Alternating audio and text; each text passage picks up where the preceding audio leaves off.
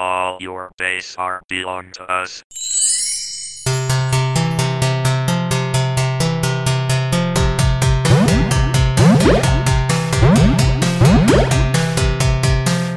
Hello, and welcome to Fake Geek Girls podcast, looking at nerdy pop culture from both a fan and critical perspective, encouraging the things we love to do better. I'm Missy, I'm a writer, and this is episode, w- well, it's not episode 100. It's what we've been up to 100. Wow. Can you believe it? I can. We've been doing this for uh 10 years in August. Yeah. That's, that's weird. That is weird. That's weird. It's going to be weird to take a break. Yeah. Is that allowed? I don't know. Who are you? uh I don't know. I'm Merri. I'm a marketer and I'm 9 months pregnant today. wow. It's kind of weird. That is weird. I'm not looking forward to the birth. you would rather stay pregnant? No, I just can't we be like Midge? Pop it off. Take I mean that's kind of like a C-section, but yeah, I don't think it's normal to be so pre- like pregnant. I don't think that's natural. Uh, I beg to differ on that, Merri. I think it Listen, is. It shouldn't be. It is actually pretty normal. Bodies are weird. We're really bad at we're really bad at being pregnant, but at the same time, it's cool that like your body can do certain things. Um, but at the same time, like, why is she stealing all my iron? I've never been iron deficient. She needs it. She's building Well, a hoard. I need it more. I probably don't need it more, but it's a lot of iron to take. I'm already on supplements. Why do I get a lower immune system? Shouldn't I get a higher one? I don't know. I have a lot of grapes.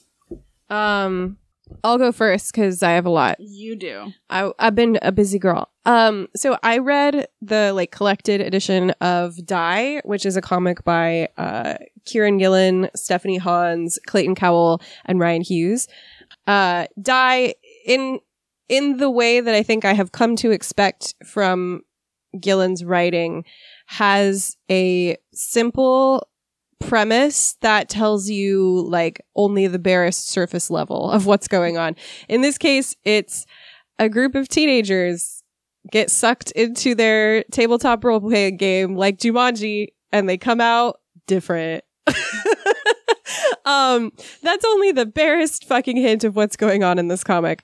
Um, it's been like a couple weeks now since I read it and it's quite a dense series, but it deals, it, like it grapples a lot with world building. And I don't mean in the like how you build a fantasy world. I mean like like your internal world. Like what shapes your internal world? How do you how do you reconcile those influences, especially when you have difficult feelings about them? Like there's like full on conversations with like representatives of Tolkien and Charlotte Bronte. Interesting. And the whole comic like deals with like the history and invention of tabletop games and role playing games and um the legacy that they create. The series is about these six teenagers who like who are some of them are friends, some of them are not, some of them are siblings. They all come to this night where they're going to play a tabletop role playing game with their friend who I think his name is Sid. Sid? I think it might be Sid. From Um, skins. from skins. I mean, um, so they sit down to play this game of his own creation, which now exists as a real game. Like I have it. It's a real game that you can play. Um, and everybody gets their own class. And oh my God, the classes are so fucking cool. Like they are the coolest classes in any RPG ever. Um, but anyway, they, they sit down to play this game they get sucked into it like it's real life and uh eventually when they go to leave something happens and one of them gets left behind and time has passed in the real world they grow up to be adults uh somehow one of the die comes back to them and they enter back into the fantasy world in their 40s and um have to find a way out again. I fucking love this comic. It's so good. Like it's it's so extremely my shit. Um i love like the like through fiction the examination of like how we feel about fiction That sounds so. it's you. so fucking up my alley i loved it thought you were gonna say up your ass. it's so up my it kind of you know it is. You, this is like your jam. It's right Yeah, up your ass. It's right up my ass. anyway, um, I yeah, the the story is just so extremely my shit. I love that there's essays. I think we should always have essays at the end of comics. Um, it's my favorite thing. Uh, so I yeah, and uh, Stephanie Hans's art it it like people have, and this is like fair to an extent, when you picture a comic book, you have like an image of what that art is going to look like, and it is not what Stephanie Hans has done in this book, which is like, s- this is not to say other comic art is not good, but like what Stephanie Hans does in this book is so fucking incredible.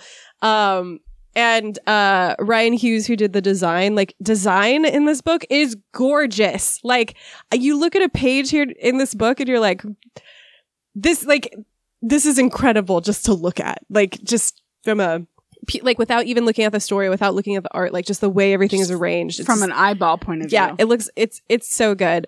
Um, this is not a series that's going to be for everybody because not everybody I, like. I'm not usually a, a really world build heavy, world building heavy fantasy reader. Like I prefer things that are closer to our reality. So like I did get a little confused with some of the different realms of die. but you just go along with it. I just go along with it. I'm here for a good time. Um, and that's the approach I take when I'm like really into something and I'm not like 100% grasping the world building. like uh uh what are those books that are Oh, the locked tomb. yeah. Yeah, yeah. The locked tomb is very much I'm here for a good time. Yeah. And I may not know what's going on, but I'm having a good time anyway. um, similarly with Die. I didn't I didn't 100% get like every single piece of it, but nonetheless it super landed for me and I had a great time with it. Um, I got the big like bound edition because I knew I liked the series, but for whatever reason it stopped appearing in my pull box at my comic shop. Um, I remember when it first came out you were so pumped. I was and I was right. so I do remember you saying too, I don't think this will be for everybody, but this is my jam. Yeah, it's it's just like uh, so much of it is about like grappling with like the legacy of fantasy and gaming. And It's just right there. For it's you. just like that's just not for everybody, especially when it gets like really meta. But it's extremely for you. Yeah, it's extremely for me. Like it was I was like this is a comic that I'm to fucking love the shit out of and and I did indeed love the shit out of it. It's about six just like fucked up people. just like like oh my god, not a one of you is okay. Um and you know, our relationship to fantasy and and so on. And also the coolest RPG classes, like the fucking coolest RPG classes. There's like a grief, there's like the emotion knight. So like they use uh emotion to do their abilities. Um and the one in the story is a grief knight. So it's an emotion based archetype and he has a sword that verbalizes his worst fears and becomes more powerful as he becomes sadder. Um yeah, it fucking rules. it was just really really good. So if that sounds interesting to you or you think our tastes align, it might be worth giving Die a try. I watched the new season of the Great British Bake Off, which is now I don't know if it changed or what, but it's the Great British Baking Show. That's the American version.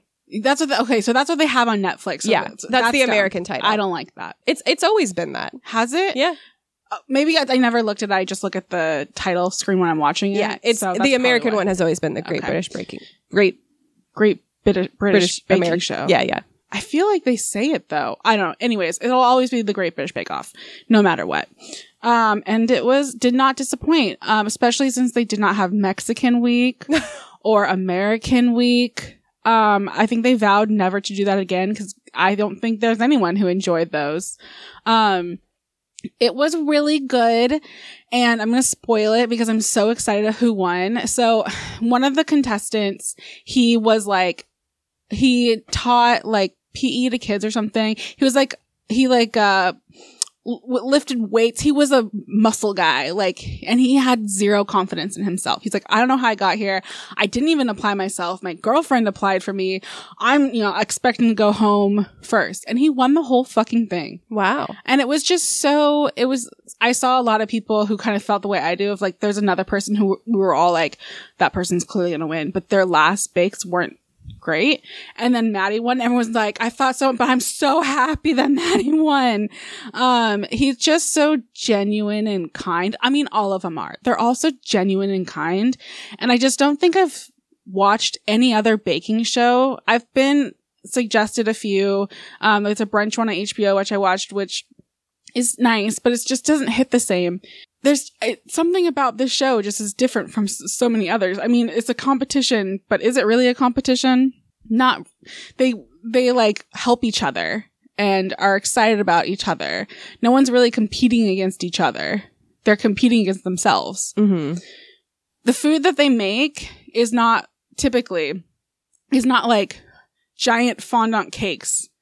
I don't like that. That's not fun to me. They're actual like technical things. And like, I love the technical bakes. I like to learn like different things to bake or they bake savory things. And the pictures that the, the show makes to like show what the, the bakers are making are just beautiful. They're just beautiful.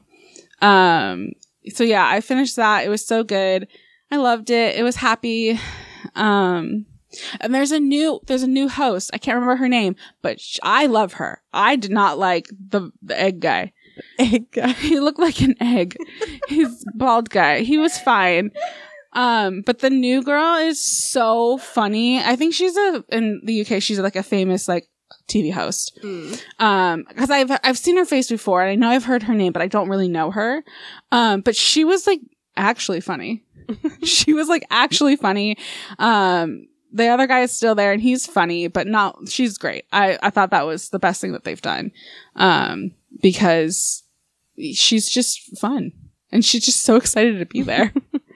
Uh, but yeah, it was it was really good, and I highly suggest it as like you want something feel good, no no bad feels, then you go go watch vibes it. only. Good vibes only. Go watch it. It's just so so good. Nice. Um, I read, I think it's Piranesi by Susanna Clarke, um, who also wrote Jonathan Strange and Mr. Norrell, a book I also loved. It's again something that is if you're the audience for it, you're the fucking audience for it. And if you're not, boy, how do you gonna bounce off of that? So Piranesi is about a person named Piranesi Whoa. who is who lives in a strange Pineapple under the sea. world. No. Who lives in a strange world that is, I think, three stories of statues. There's statues everywhere. There's lots of When you say stories, do you mean like read Like of a stories or- building. okay, of a building. Okay. Um, and it's surrounded by the sea, and sometimes it floods. And for the most part, Piranesi is alone, and he wanders these halls and catalogs the statues that are inside of inside of them. He like fishes and that kind of stuff. Um, and he knows all the tides and that kind of thing. And he has no memory of ever living anywhere else. He keeps journals, um, to keep track of what he does. Um, he also knows somebody else in this world who he refers to as the other, who shows up like twice a week and is very annoying basically. He's he shows up and he's looking for like something he refers to as like the great knowledge or something like that which seems kind of magical in nature. Like when you picture like uh, a secret society wizard you know what i mean? Like a real world secret like they're like like the fucking order of the golden dawn or whatever. He's like one of those people. Um and he basically this is like a very mild spoiler for what for like how the plot goes but he basically the other tells Piranesi like oh there's somebody who's trying to get here. Don't talk to them. They'll make you go mad. And that like simple statement leads Piranesi to find out that the reality he understands as reality has in fact not been exactly what it seems He's been lied to. and it starts to unravel. Um, it was so good. I loved this book. This is a book that like got heavy, heavy praise when it was released, which was in like 2020 or 2021. And I just hadn't gotten around to reading it, reading it yet, but it was so good. Once you like hit a certain point in the story, I like couldn't put it down. I had to know what was going to happen and it was great. That's awesome. Um, my, As you're describing it, for some reason, all that's like I'm thinking of, and this is not even the same necessarily that you were saying, is the library in Avatar with the big uh, Mm. owl. yeah. It's not the same of what you're saying, but like that's how I picture it. So I wouldn't be surprised if both of those things stem from a similar lineage Mm. because Piranesi is really informed by uh, Borges, um, who wrote a lot of really weird stories that involve things like calendars and libraries and Ah. books and maps. Um, and uh, I wouldn't be surprised if there was an element of Borges borrowed Ah. for the library in Avatar, as well as uh, for what happens in Piranesi. Okay. Um, you also have uh, the uh, some of the other influence are things like the Platonic world of forms. Um, Love it. you have the influence of C.S. Lewis. So, like, again, a perfect nexus of things that I find interesting. so, I loved this book. My only complaint about the book, which I think is pretty common, is at the end felt a bit rushed. I felt the book could have dealt, done well with maybe an additional 50 pages. Um, it's quite short, like, it's a short book. Um, but it was so good. It is unlike anything else I've ever read, despite having this lineage of like Borges and C.S. Lewis and that kind of thing. Um, it was just supremely well executed and so exciting. Like it doesn't, a, a guy wandering around a, a mostly empty building full of statues does not sound like it would be so fascinating, but it super is. um, it has a lot to do with like elements of occultism and forbidden knowledge and it ruled. I loved this book. I watched Real Housewives of Salt Lake Very different vibe. Uh, but I needed something to turn my brain off. And you know what? Real Housewives always does it for me.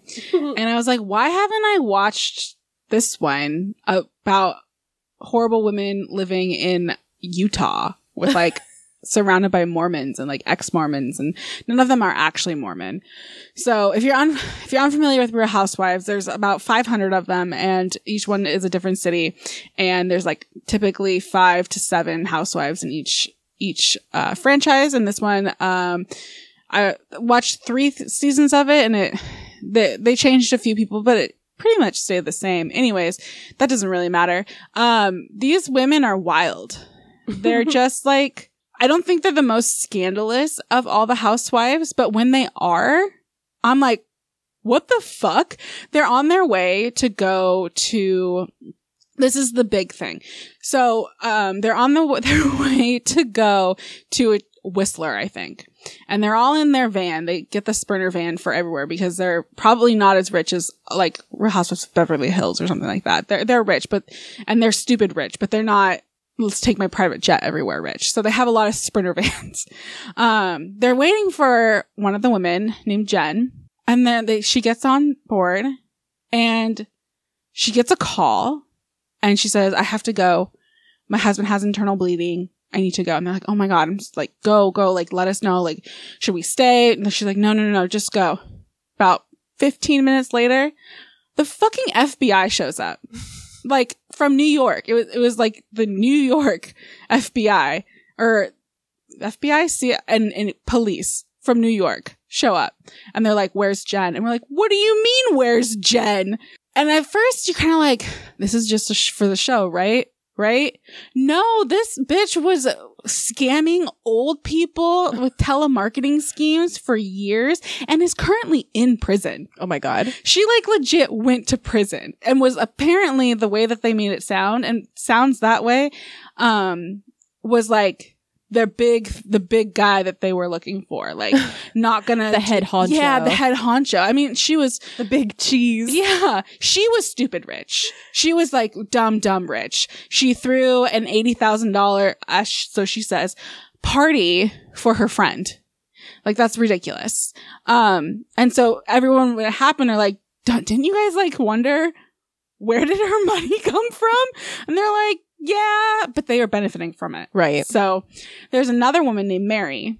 Who's That's ter- you. That's not me. She's terrible. She was That's you. okay in better in earlier seasons, but she runs a church and it's been accused of running a culty church. Um, That's you. that's me. I am, I don't know where I stand on this because I have seen people say like, this is a typical black church. She's black. And I've heard people say like, no, people like legitimately worship her. And there's some scenes where you're kind of like, yeah, it kind of feels that way. Um, so I don't know where to sit on that, but I do know I hate her because in this, in the last, this season that's currently on, she's a horrible person. She like, one of the girls is eating some food and she's like, are you going to eat all of that? And she's like, yeah. She's like, you're just such a pretty girl. I would hate for you to, you know, Oh my God. and she like doesn't say it, but everyone knows what she's thinking. And she just, uh, she, this is gonna be, um, trigger warning. I'm going to say it. not a racial slur, but something that's not nice to say.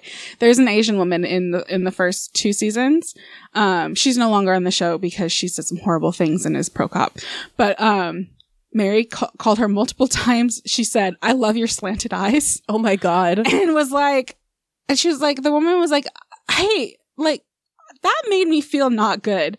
And she's like, what do you mean? That's beautiful. Like she, she clearly like knew, but she didn't care. Right. Um, so like she's just a bad person and she thinks that she has the best fashion and is just vindictive and like mean. Like all the women are mean, right? They're all crazy and mean and they're all dumb. They're all rich, so they can't be that great. But she's mean, like mean, and everyone's afraid of her and I don't know why they're afraid of her. Um, probably because she's one of the only diversity and they've already had one person kicked off for saying terrible things about like Black Lives Matter. Mm-hmm. Um, but it was, it was, she's bad. She's bad. Anyways, the show is great.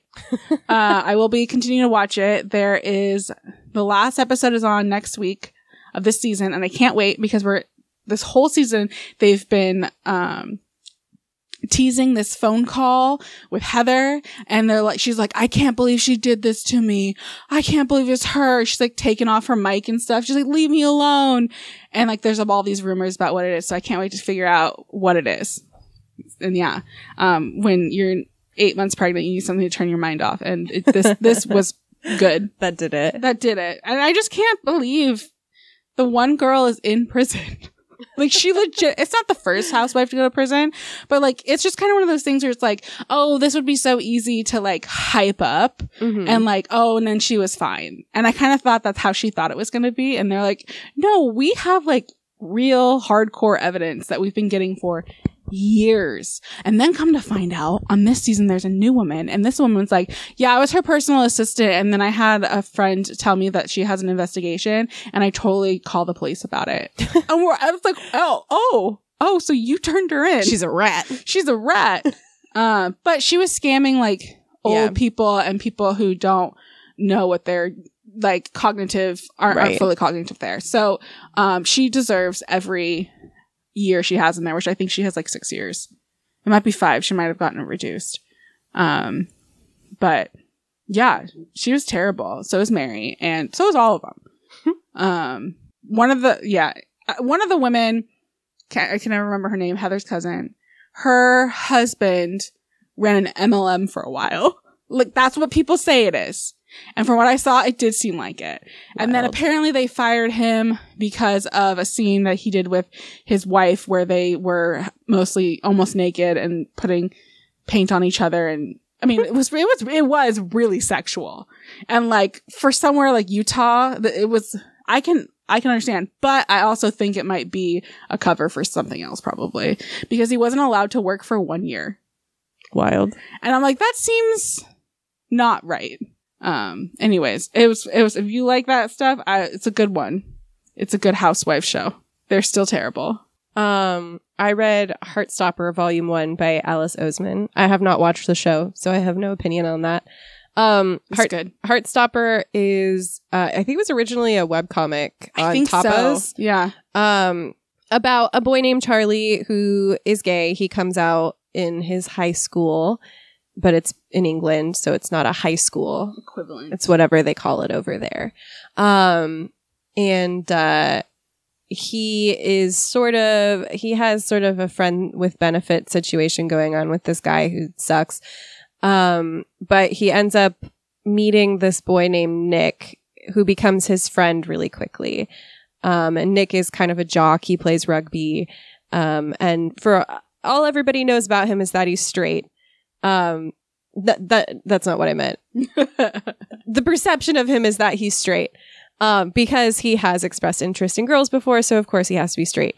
So Charlie ends up developing this crush on Nick, and it's Nick doesn't know how he feels at first because um, it's weird to be bisexual. Um, I have also experienced this feeling of like, oh, I really want to be this person's friend. Like, I'm so obsessed with being this person's friend. This is normal. It's normal to be this weird about being somebody's friend. Um, sometimes that is not actually what you want. so spoilers. Nick actually also has feelings for Charlie. Um And they're so cute. and they're so cute. Uh it's it was really cute. It was really really cute. I thought it was very sweet. I liked the art quite a bit. Um I don't think I would have enjoyed reading this on a screen.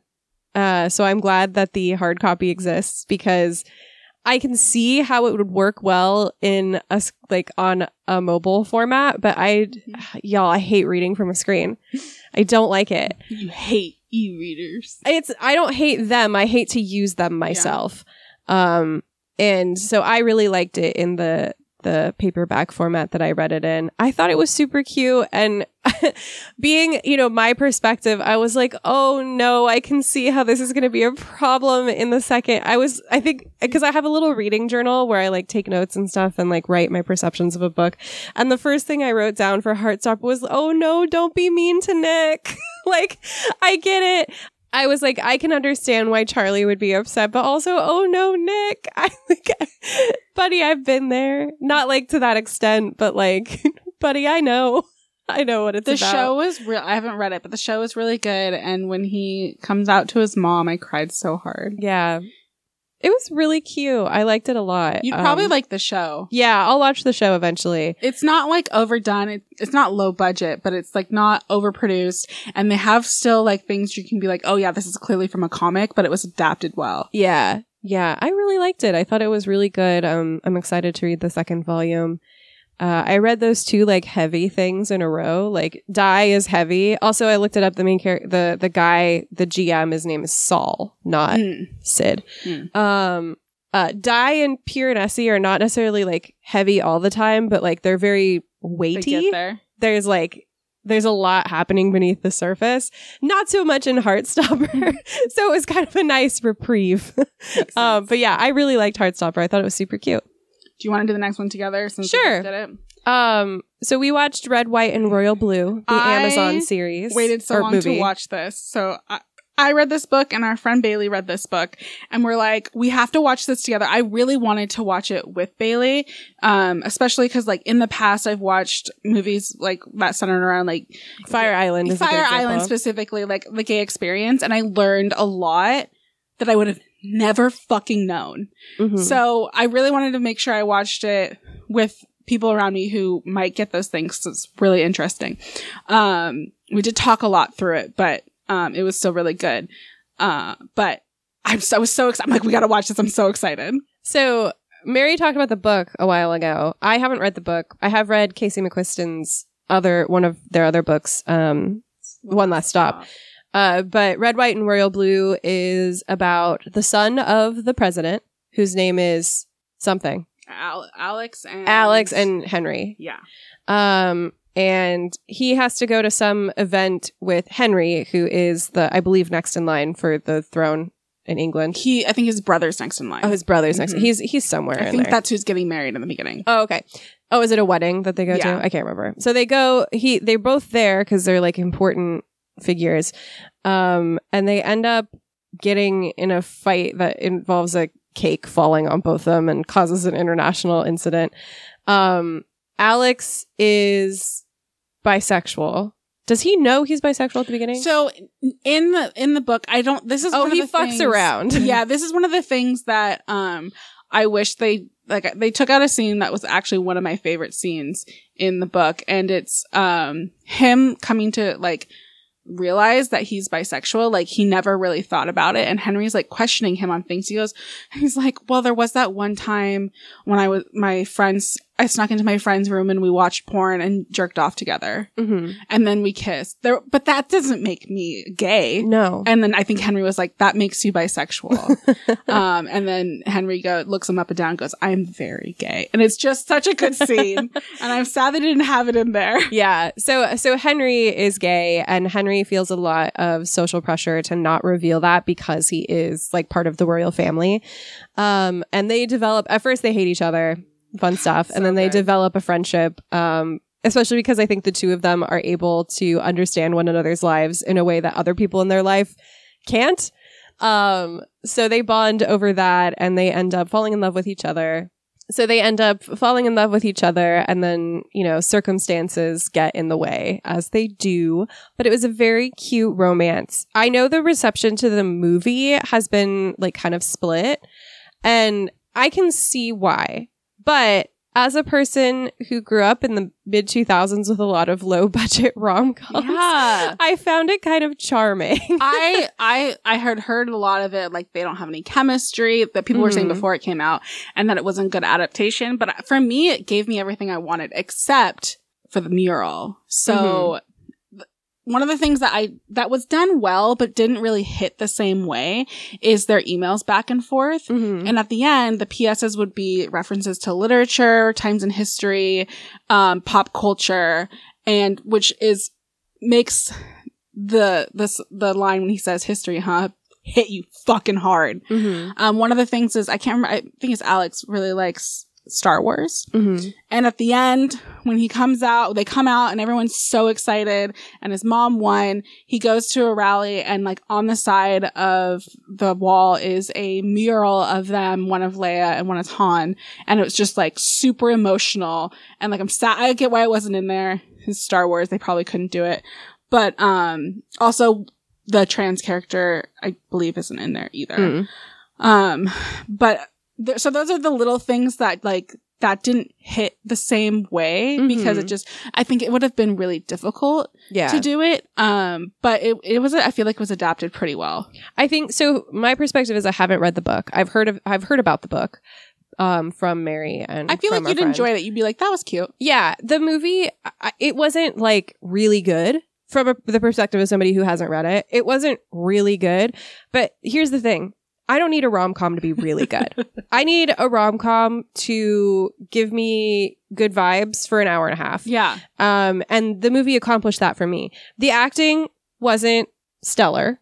That's fine. Some people were better than others, but I don't set a high bar for rom coms. And I know I'm always complaining about people being like, oh, well, we don't set a high bar for this, so it's okay if it's not that great. But like sometimes it is okay if it's not that great. You know what I mean? I don't think anybody's praising, for example, Red, White, and Royal Blue the way that they're praising Barbie for being a feminist masterpiece. Um, so I I was entertained. I thought it was cute. It did make me want to read the book a lot cute. of adaptations like this, like they don't have to be stellar. What they do for me is make me want to read the book. Yeah. They're just they're just an hour and a half long book trailers. Yeah. Um because I'm like I know that this isn't going to cover the depth of emotion that I would feel if I was in the heads of if these you characters. read it and you got to the history, huh? I think you'd bawl your because it just hits so well. Yeah. But he said it, and both Bailey and I were like, "Oh my god, and the the three of us who haven't read the book are just like neat. history!" Okay, um but yeah it was cute i thought it was an effective rom-com i like i think that people are maybe a little harder on it than necessary Mhm. um because it's adapted from a really good book um as far as i know i haven't read it but uh it, it was extremely popular. It definitely went around around that loop of like, and now people say it's terrible, yeah but it was like really, really popular. yeah um but I thought the movie was cute. It was exactly what I hoped for. It reminded me of that particular era of like teen rom coms in the mid 2000s, stuff like She's the Man. yes, um that other one with Amanda What a Girl Wants. Um even you know things like Freaky Friday or it had good Freaky Friday vibes. yeah it, it's cute. It's not like groundbreaking cinema or anything. But when you get older, those were the movies that shaped you. yeah and I think that we don't need every you know queer film to be groundbreaking cinema. Not every queer film has to be Carol you know? Um I think it's it's okay for queer folks to have corny rom-coms too I think that's the issue that um is it Bros yeah up against. Of it was it was a very stereotypical rom com. It wa I really liked it, and I think people pushed back on that because they wanted Mhm. it to be blockbuster hit, popular or rom- art house. Yeah, some they wanted it to be something that it wasn't, and it was just a fun movie. Yeah, I I think that that's okay.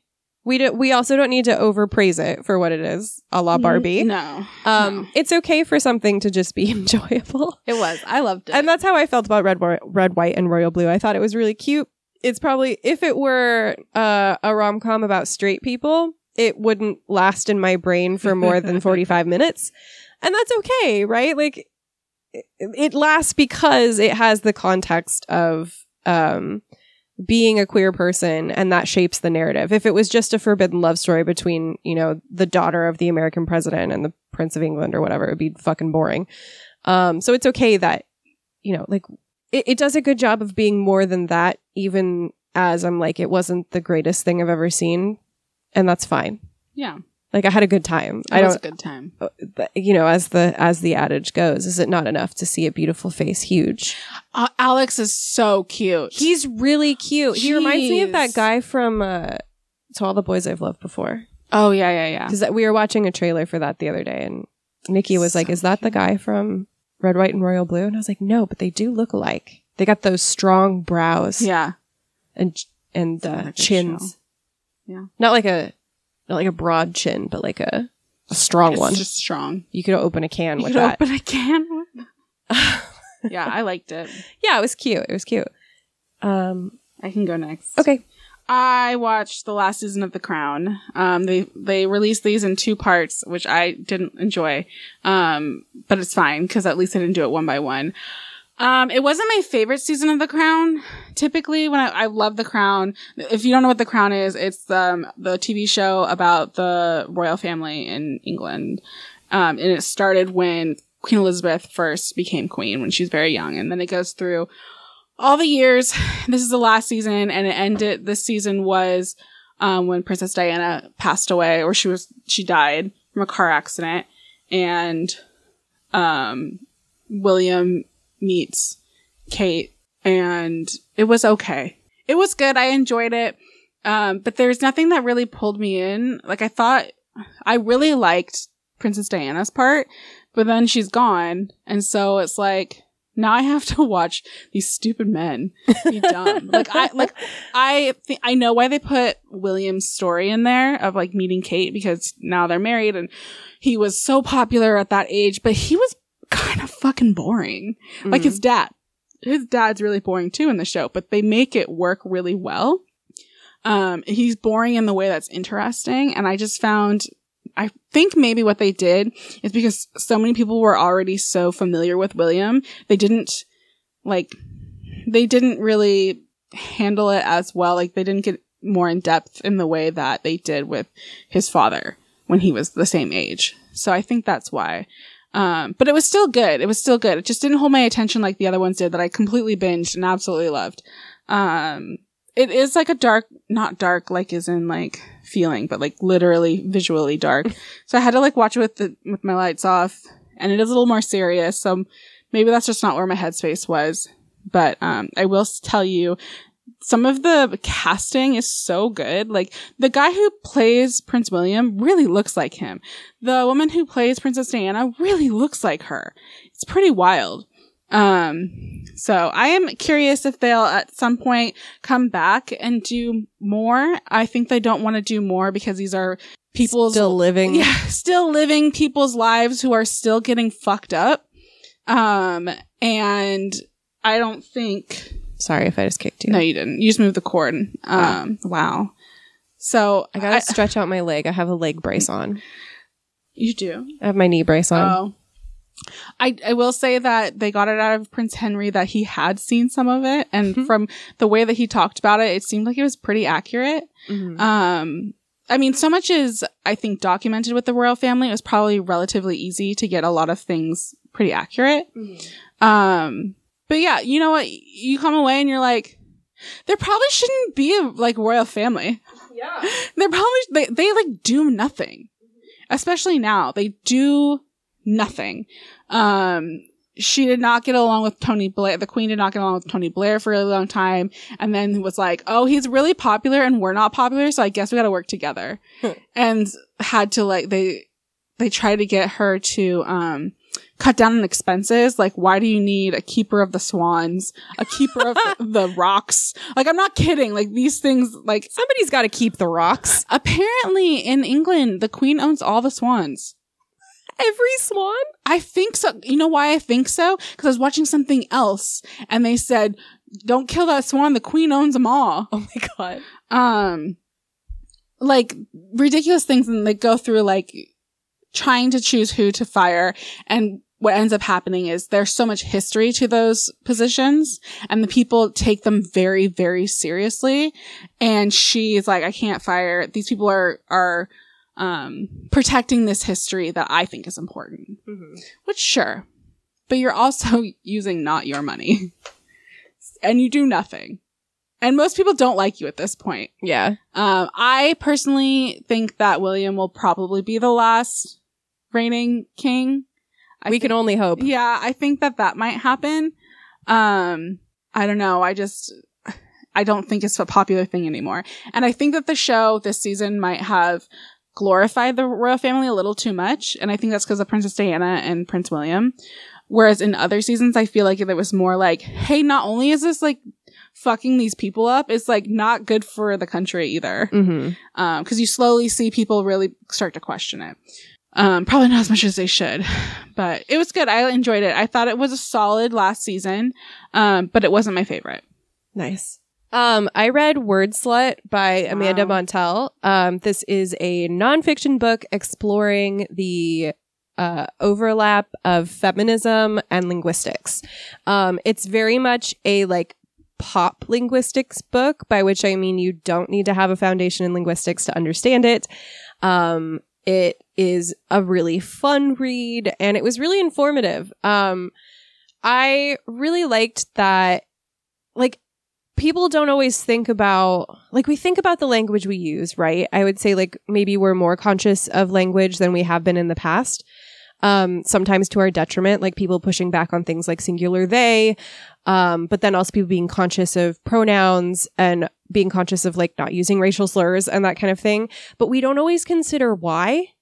We just know like, oh, I shouldn't say that or I should say this, but we don't really consider why that is. And I think this book does a good job of explaining it and explaining it specifically from a feminist perspective.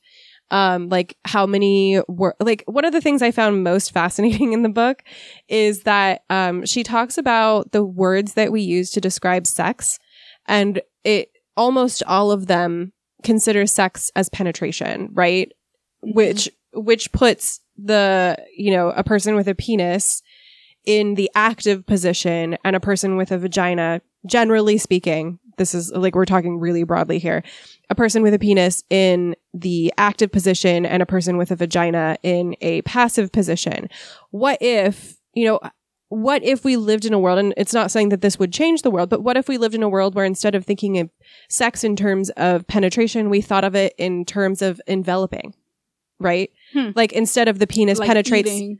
not just eating, but like what if it wasn't the the penis goes into the hole so much as the hole receives the penis? Like Mm. like that's a that's a pretty radical shift in thinking of like because from from the idea of penetrative sex we get things like um fucking and like all of these different words that stem from the idea of yeah the idea of the person with the penis as the active partner and the other person as the passive partner. What if instead enveloping was the active role? That reminds me of american gods and uh, yeah.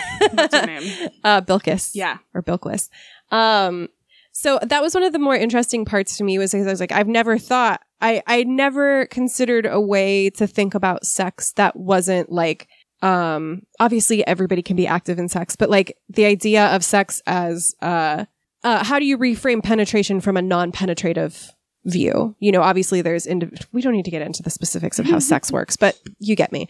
Um, that was one of the points I found really interesting in the book was like, how different would the world look if everybody thought that way? Like that would be a pretty different world if we thought of sex in terms of enveloping and not penetrating. Um, she's not the kind of um, woo woo, uh, woo woo linguistics person, a la what the bleep do we know? Where it's like, oh, the the indigenous people of the Americas literally couldn't see Columbus's ships because they had no word for ship. She's not that kind of linguist. It's more just like exploring the um the like what would the world look like if this were the case. Um based off of factual etymology yeah, yeah, yeah. Um the thing that didn't work for me about the book and this is not an uncommon problem is that just because we're feminists doesn't mean we have to support every woman ever. Uh, I would just like to say maybe Margaret Thatcher is not the best example of women who are reviled because of the way that they speak. Because, like, yeah, I'm sure that Margaret Thatcher faced uh, misogyny throughout her career, but also Margaret Thatcher fucking sucks. so, People just used sexist language. yeah, yeah. Uh, it's like when like Trump is terrible, right? And people kept calling him like a fat person. yeah. It's like that's fat phobic. That's the not least- protecting him. That's the least thing. That's like what I care about least when it comes to people like Yeah. that, you know? So, and if, if it had been, and it happened with Hillary Clinton too, like if, if it came up once, I would be like, it's fine. I understand you're using this as an example, but like Hillary Clinton and Margaret Thatcher kept coming up as examples. And I was like, can we stop? Like, I get what you're saying. Like, I get it. But at the same time, like, I'm sorry, you're not going to get me to feel sympathy for people who don't like Margaret Thatcher the the or for I- people who do like Margaret the Thatcher. I idea though of how they talk is such an interesting because interesting point um because i do see that when i think about it, i do see that a lot like Yeah. the way that women talk vocal fry Yes, Valley and that's- girl she has a whole chapter about about specifically like women's voices. yeah And that's where she talks about um Margaret Thatcher and I almost said Harriet the Spy.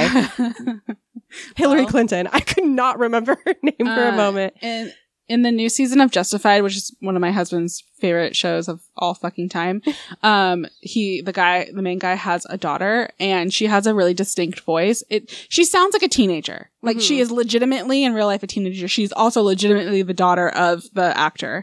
And my husband was saying people were so mad they cast her just because of her voice. Really? Yes, they couldn't stand her. They couldn't watch it because of her, because her Mhm. voice. Um, so that does happen so often. Yeah, no, the the chapter overall I felt was like, yeah, yeah, that that's a real phenomena, right? That phenomenon that people will um critique a woman, they don't give a shit what she says, only what she sounds like. And uh that totally was valid. It was just like positioning Margaret Thatcher as like a victim of this. And I'm like, yeah, I'm sure she did face misogyny, but we if we're gonna talk about Margaret Thatcher, like we gotta also point out she did some fucking terrible There's things. like more context there. Yeah, like I'm sure people did just hate her because she's a woman. Like I don't want to deny that she probably experienced that, but also like woof, I cannot just be like, "Oh yeah, poor Margaret Thatcher." um so that was there was a couple points like also, that. she was sexist. yeah, she was. She was sexist. There was another point where she used like a really um what's the word I'm looking for?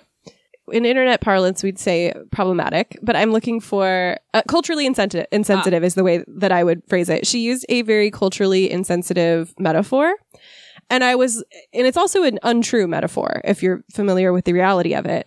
And um, I was like, for for a linguist, and in a book about the importance of language that we use, this is this is a sour no- a note. You know, like this is it really stuck out to me in that point. Which we're not perfect, nobody's perfect, you know, and and Merri and I fuck up our language too. It's For not sure. like I want to hold her feet to the flames for screwing it up, but it was just there's just a couple points throughout the book where I was like, I feel like this could have been you should have known better. yeah, a little. Let's let's tweak the dial on that one. Also, there was no works cited or Oh, the sources. There were sources sometimes listed throughout the text, but Mm. like I really wanted like a further reading An or works cited or something. bibliography. That was kind of a bummer. But if you're interested, I feel like if you're interested in this podcast, you're going to enjoy Word Slut. I read some of it. I just li- like literally picked it up because Missy was talking about it and it was right there. And like the first thing I read, I was like, "This is cool." Well, I Yeah. remember what it was. I don't know. but it was like, "Oh, it was um using words like cunt and Yes. um pussy." Yeah, And, yeah, it was really interesting. yeah. I feel like I'm if so sorry if you're really offended by the c word. I realize that not everybody uses. yeah, that not word everybody freely. is on board with that one. Um, but yeah, I feel like if you enjoy this podcast, you're probably going to enjoy something like Word Slut, especially if you have any interest in linguistics or language or how we use words, which I think just fits into the umbrella of linguistics. Um, so yeah, that's a recommendation. Just know it's there's a couple points where I was kind of like, really, Margaret Thatcher. Yeah, that's a weird one. Like I understand why she chose her an example because Margaret Thatcher, like much like Elizabeth Holmes, like purposefully Oh, yeah. lowers her voice, like lowered her voice so that she would be taken seriously Mm-hmm. among um like male politicians. She had a specific way of speaking to make herself more appealing to Mhm. uh, to a broad base. Um, she was also a horrible fucking person. Yeah. So rotten hell. Um, kindly in a non-sexist way. kindly. Kindly rotten hell. Oh, yes. I thought you meant like kind, like in a kind fashion. No. and I was like, no. No, just the She can kindly go fuck yourself. Yeah, she can. ki- She can kindly rotten hell as I'm, I am asking her to rotten hell. Yeah, I'm being kind by saying, please go. yeah, get the fuck out. Um, yeah, that's it. Last thing I have is uh, the documentary Mother God, which is on HBO. And um, whoa, what a wild ride. Um, so it is the story of a woman who starts a cult. And like, this is not from years and years ago. This is relatively recent. And I believe there's still people in this cult. Um, I think the most of the footage is from 2018 and 2019. Um, she starts a cult where she believes she is, it starts out kind of just like, love, like love heals. That's the whole thing. Mhm. Love heals. Uh, I can't remember exactly the saying they said, but everything can be cured by love. Uh, eventually it turns into, I have this snake oil and I can cure your leukemia. Um, but love heals, right? And the way that she, and then the way that she got it out there and got a lot of people following her is by using the internet. And they live streamed everything. Everything was live streamed. And so it hit a lot of people and really specific people.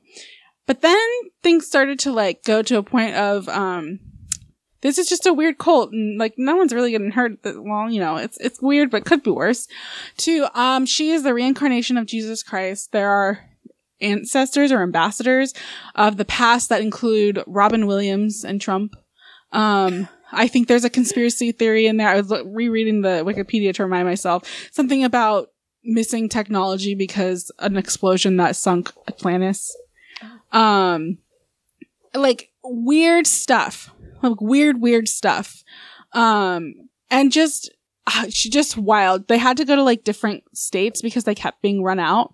And eventually they go to Hawaii. Bad choice. They go to Hawaii. These are all mostly white people. And, and the, the people who lived there, the Hawaiian people specifically who lived there were like, Hey, fucking leave. And what does she do to like combat this? She says, Oh, uh, what's the Hawaiian god? Um, I think the one that you said was Pele. I think so. I think it was Pele. She's like, "Oh, actually, I'm a reincarnation of Pele, so you should you should allow me to stay." Wrong thing to say. really, really, that just made them super, super angry, and I believe eventually they were chased out.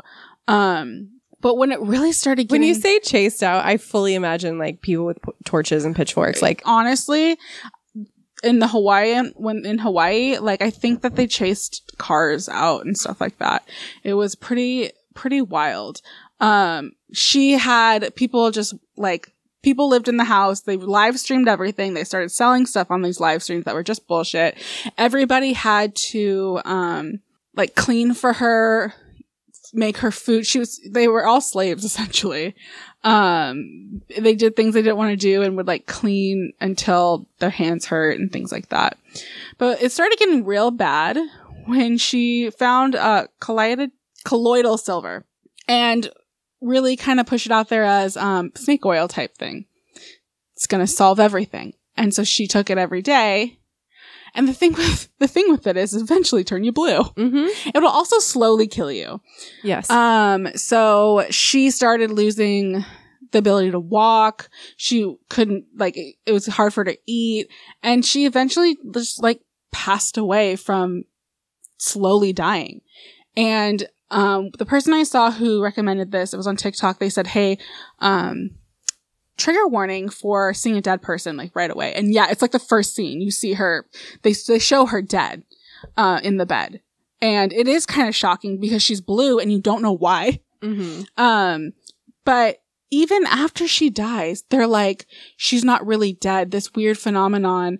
Um, she went rigor mortis, like someone, and then eventually she stopped. She went like, she, the rigor went away, which I think when I was talking to you about, you looked up and it's, it does happen. Yeah, that's normal. Yeah, it's totally normal.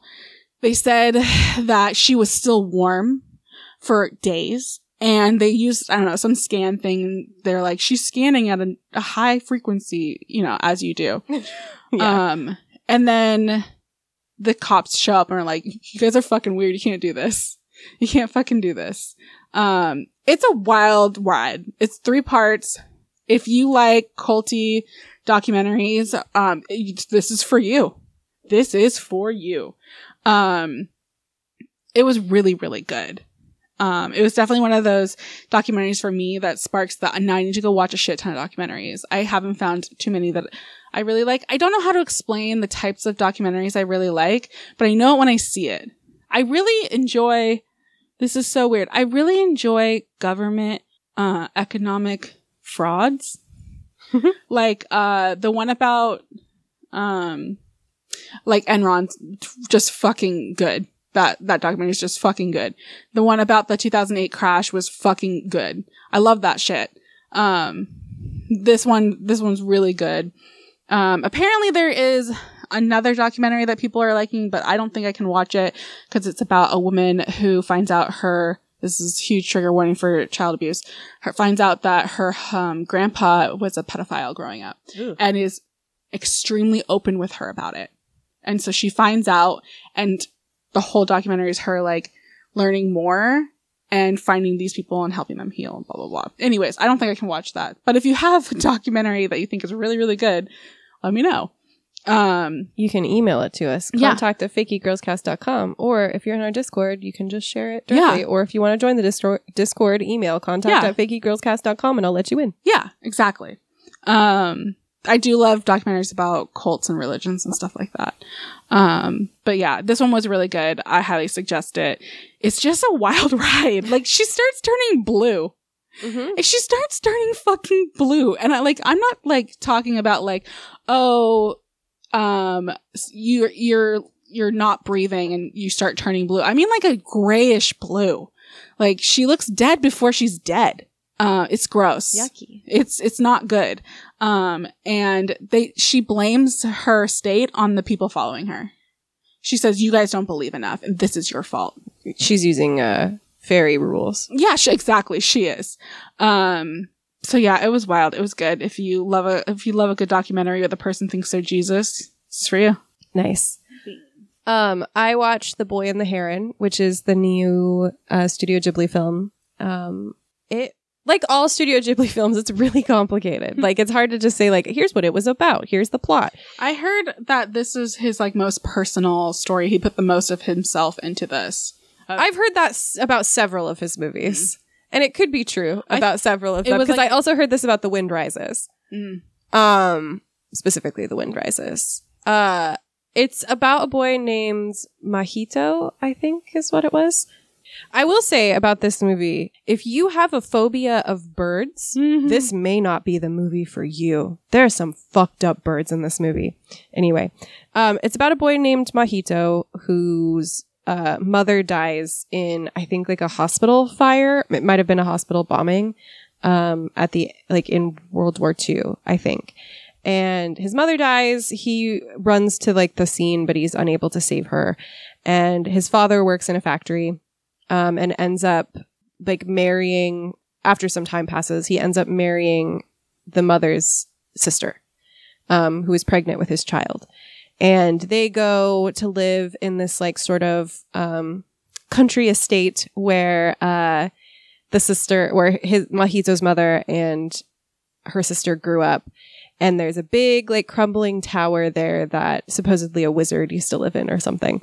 And um, in Studio Ghibli fashion, uh, the like strange and supernatural starts to intrude on everyday life um, in the form of a very weird heron. it's the weirdest heron you can imagine. You think from the trailers that it's going to be like a cute bird that like takes him on a fun quest. It is Like, not. uh, That's a fucked up bird. that is a fucked up bird. It's not like uh, what's his name? Howl. no. he turns into a bird. No. like, you're kind of a hot bird. There's a fucked up bird. Um, and he ends up in this like sort of magical place that I don't want to go too deep into because it's a spoiler. Um, I was really lucky. We saw this at a really cool theater that did like an introduction to the movie to give us some context. That's cool. Um, and one of the pieces of context is that the original Japanese title is how, how do, I think it's How Do You Live? Um, which is based on a book by a Japanese author, um, that is kind of is really asking the question, how do you live? Like, how do you live after horrible things happen to you? How do you go on? Um, and I think The Boy and the Heron is a uh, much not nearly as good title. The Boy and the Heron kind of gives you the idea that this is going to be a whimsical adventure about a boy and his friend Bird, and it's it's not that. it was a really emotional and at times dark movie. It wasn't my favorite Studio Ghibli movie, but I mean, even the worst Studio Ghibli movie, and this is not the worst one, even the worst one is gonna be really fucking good. I've also heard that of like it's not the best, but it's still good because it's a Ghibli film. Yeah, it's very thought provoking. I struggled a bit with some of the plot elements and like following exactly what was going on. Um, but I think that just means it warrants a rewatch and not that the movie itself is bad. Um, I think it doesn't hand us answers or like a clear narrative structure or a clear moral or anything like that, but it gives us lots of questions to think about. Um, and lots of strange events to consider. And, uh, in that way, it was really effective. Um, it was very, very beautiful. Like visually, gorgeous. I mean, all Miyazaki movies are fucking gorgeous, but like, they're just like scenes of like flowing grass and they were just so pretty. Um, so I really enjoyed it. Again, not my favorite Studio Ghibli movie, but that's okay. Um, I think especially because like this one, like you mentioned that it, it might be a very personal story for Hayao Miyazaki. Um, and I could, I could definitely see that.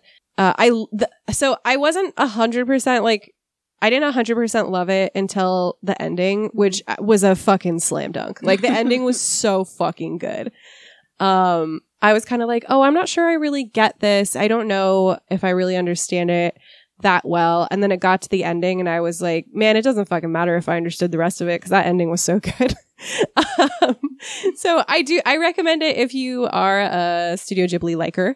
Um, just know that this one is maybe, it requires a little more unpicking. And I feel like, so something like, uh, Spirited Away, I saw, it was my first Studio Ghibli movie. Actually, I think My Neighbor Totoro was my favorite, but I remember seeing, um, Spirited Away and not really getting it, but feeling like so immersed, immersed in the world of Spirited Away, even though I didn't fully understand the events. This one, I think, is less of that where you can just be like swept up in kind of the, the experience of it. I think you need a little bit more of your head in the game for it. I think you need to be like really engaging with the story in order to appreciate, um, what's happening emotionally and visually. Um, so I think it's a little more work than his other films, which isn't a bad thing. No. Um, it's just not as It's hard Uh, to live up to his movies, even him. well. I mean, uh, more so like don't go into it with the mentality that you're watching Howl's Moving Castle or Spirited Away, which are probably his most accessible. Yeah. I Films, and maybe Ponyo. Castle. I haven't seen Ponyo. Um, those ones you don't need to know 100% what's going on to just kind of vibe with it. I think this movie benefits from you being really engaged, like like really paying attention to the story Mm. and that kind of thing. I think it I think it benefits from that. But it was a very good movie and I liked it. Um, do you have anything else to say? No. It is weird looking at the outline and seeing what you're doing next, and I'm not. Yeah, and you're not doing that Wow. because you're having a baby. I can't believe I have to get this out of me. I know. It's- you you got it in you. Now you got to get it out. I watched some some birthing classes, and um, some of them were like, "The pain's not always horrible for everyone." I'm like, "Liar! You're a fucking liar." It's fine. I, I'm talking about my birth plan with my doctor next week, and um, I have under there drugs, and and it just says yes. I'll take them. You want to give them to me? Think I'm at yes. Epidural? Yes. I'm not doing this natural. mm-hmm. F that. Um, you can find us online at fakegeekgirlscast.com. Uh, that has all of our past episodes. Um, it also has a link to sign up for our newsletter, which I recommend because I've totally abandoned social media. Sorry. I hate it. I feel that. I'm not posting to the dead zone that is X. Uh, I never used our Instagram. I'm not fucking making a Bluesky. Like, I never even heard of that one. sorry, I'm out. Um, But but even if you were, the the emails is really good. thank you. Yeah, it's got gifts and it's well written. Thank you. Some good recommendations. I do enjoy it when Missy puts it out Thanks. because Uh, there's things in there that we don't talk about. yeah, I like to put articles I've read and stuff that I find interesting in there. Um, shout out to Emily June for helping with our episode Woo. transcriptions. And uh, next time I'm going to be doing Scott Pilgrim. This will be out late February, early March, I think. Um, I'm going to be doing Scott Pilgrim with Kat Overland, who is the So small pretty. press. So exciting. Oh, I think it's so pretty. well, that too. um, uh, Kat is the small press editor at WAC. Um, and I'm very excited to talk to them about Scott Pilgrim. So look out for that. And that's it. Catch you on the flip side where I'll do one more. No, No, none. no, get out. No more what we've been up to. No, this was it. I'll catch you on the flip side of like I don't know. I don't know how long it'll be. you I- might I hear from her again. I don't know. Um, I don't know how how much I'm gonna need it. How much like I'm like I don't know. I We'll don't Find know. out. I don't know, man. I've never done this before. It'll be weird not having this in my life for a while though. yeah, like we've taken breaks, but not like this. but not where I'm not watching something for this Yeah. or reading or anyways. Bye. Are you gonna say catch on the flip side? Or are you gonna force No. the, the new people? I don't know what we're gonna do. I think that it should be like an initiation thing. They have to say it. I'm gonna copy you saying it from previous episodes and put it at the end. But I'll do a really bad job so everybody knows that's what I did. Or you could do an AI generation. AI generated Merri. I think that'd be fine. what was that the, for the um Mrs. Davis? Oh, What's yeah, up- you what's chat up? GPT. What's up, fake geek listen? All you geeksters and Oh, yeah, we used ChatGPT to write uh, a script for the podcast about Mrs. Davis. and it was bad. It was so bad. no matter what prompt I like, how I changed it, it was always bad. Yeah. and like when you do that stuff over and over, and you're trying to get something, you, you realize how bad AI actually is. Actually, like Yeah. it's not very good. Um Bye. Bye. That's weird. So.